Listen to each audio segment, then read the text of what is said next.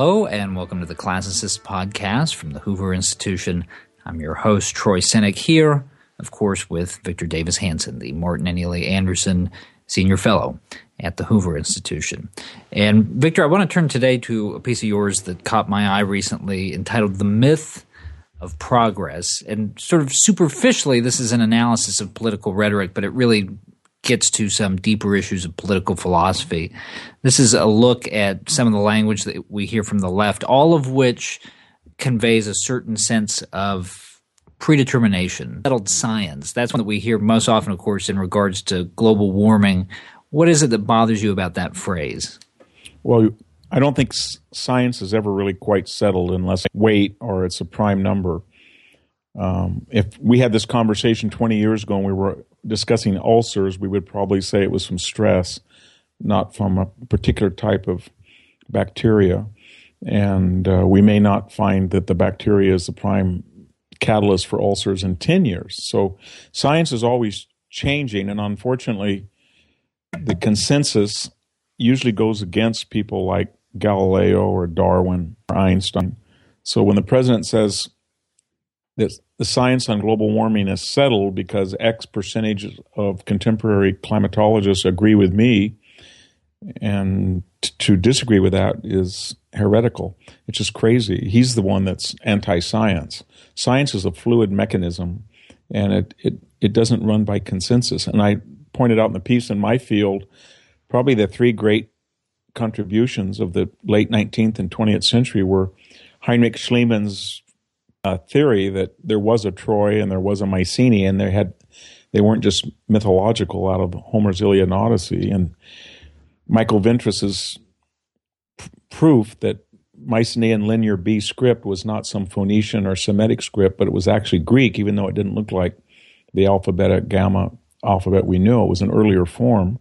And then finally, Milman Parry's proof, I think, that the Iliad and the Odyssey were not read off a script or they weren't composed some notes, but rather they were done through a, something he called oral poetry, the bard's ability to remember large chunks of uh, poetry by, by memory and by for, uh, oral formula. So those are just three examples in, in, a very esoteric field like classics, but the president tries to use this predetermined pseudoscientific uh, cachet as if everybody who disagree with him is on the wrong side of history, which is another term that I mentioned in the piece.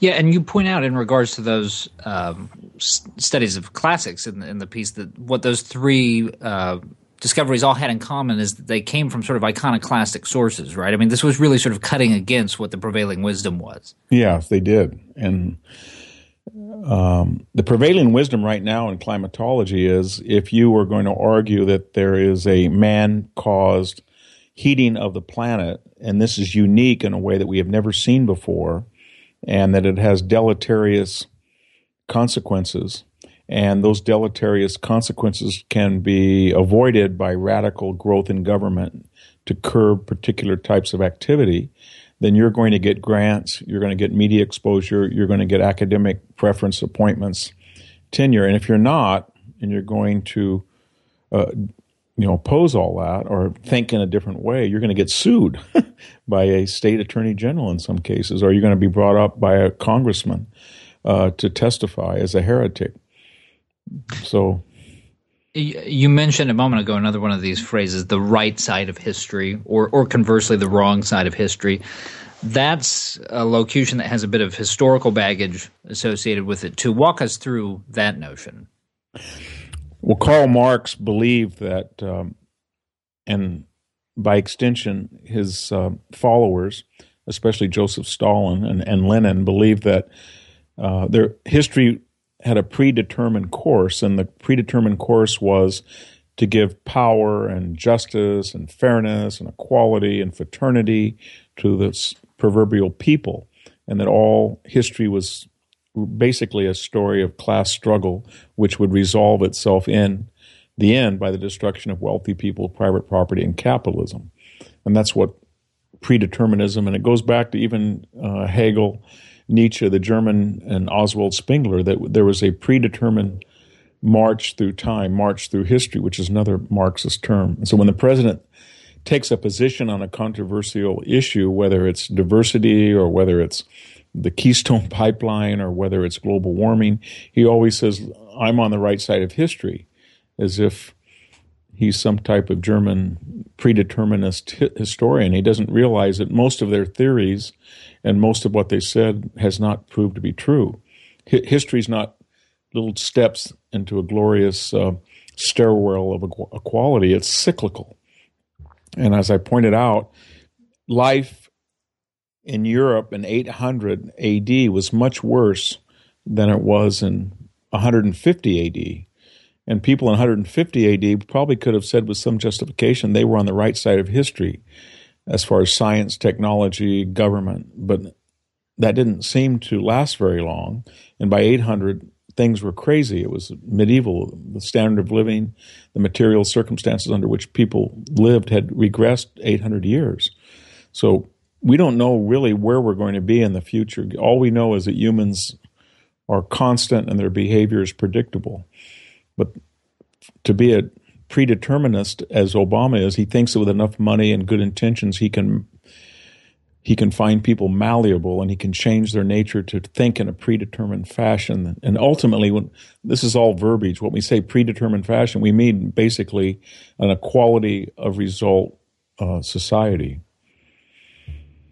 Another quotation that the president is fond of, so much so that I believe it's on his uh, his rug in the Oval Office, is the line that he attributes to Martin Luther King. It actually has a somewhat more complicated pedigree than that, but this sentiment that the arc of the moral universe is long, but it bends towards justice. What do you make of that sentiment, Victor? I just don't. I wish it were true, but uh, I don't think that even the Aztecs, who were mass murderers par excellence, had ever figured out something like Auschwitz.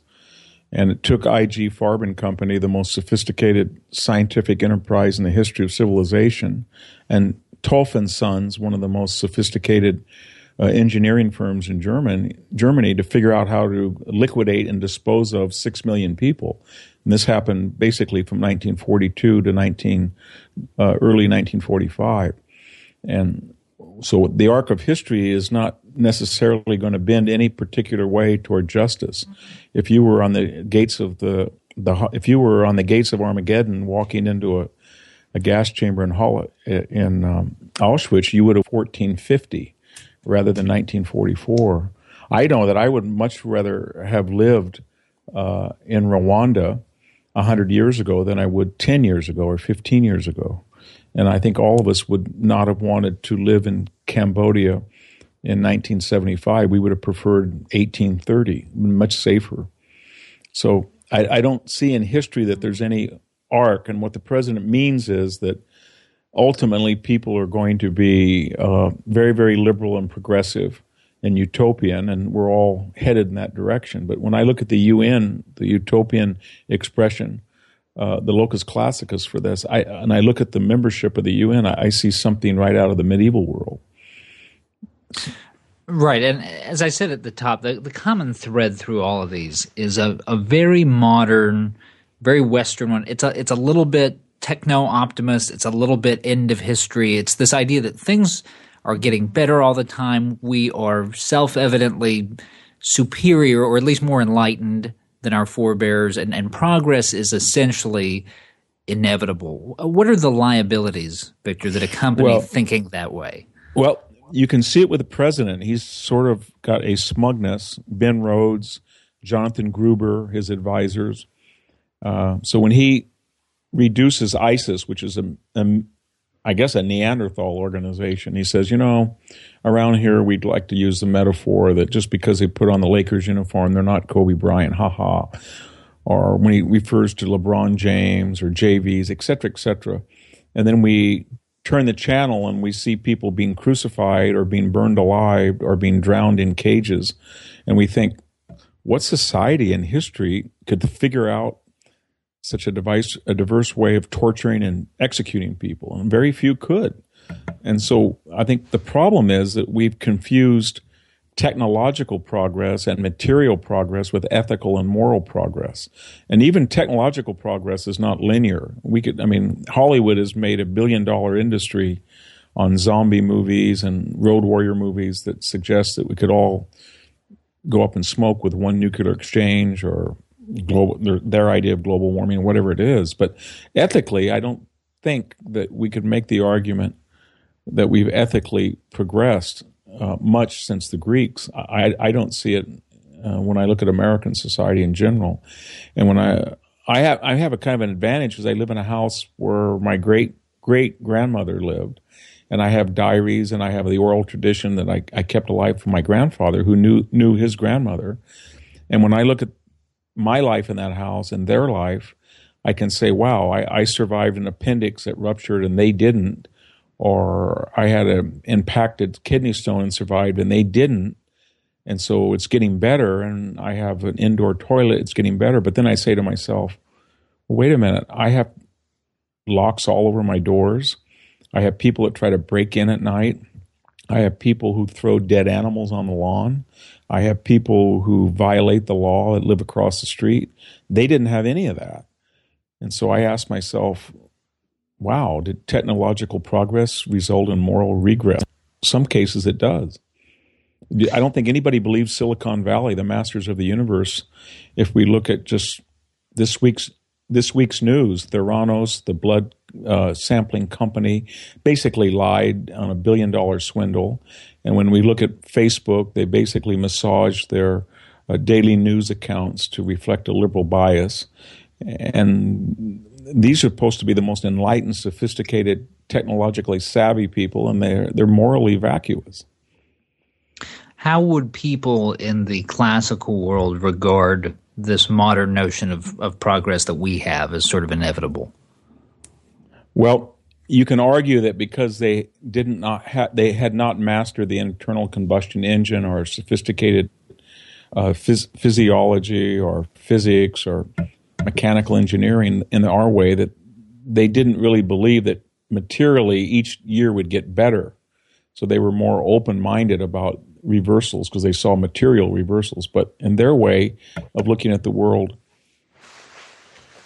the uh, human body was the metaphor that they, they, they like to look. People are young, they go through adolescence, they become adults, seven stages according to the poet and philosopher and politician Solon, and then they die. So when when we're all eighty or eighty five, we're going to look like, basically like we did when we're one or two. We're going to be in diapers, perhaps.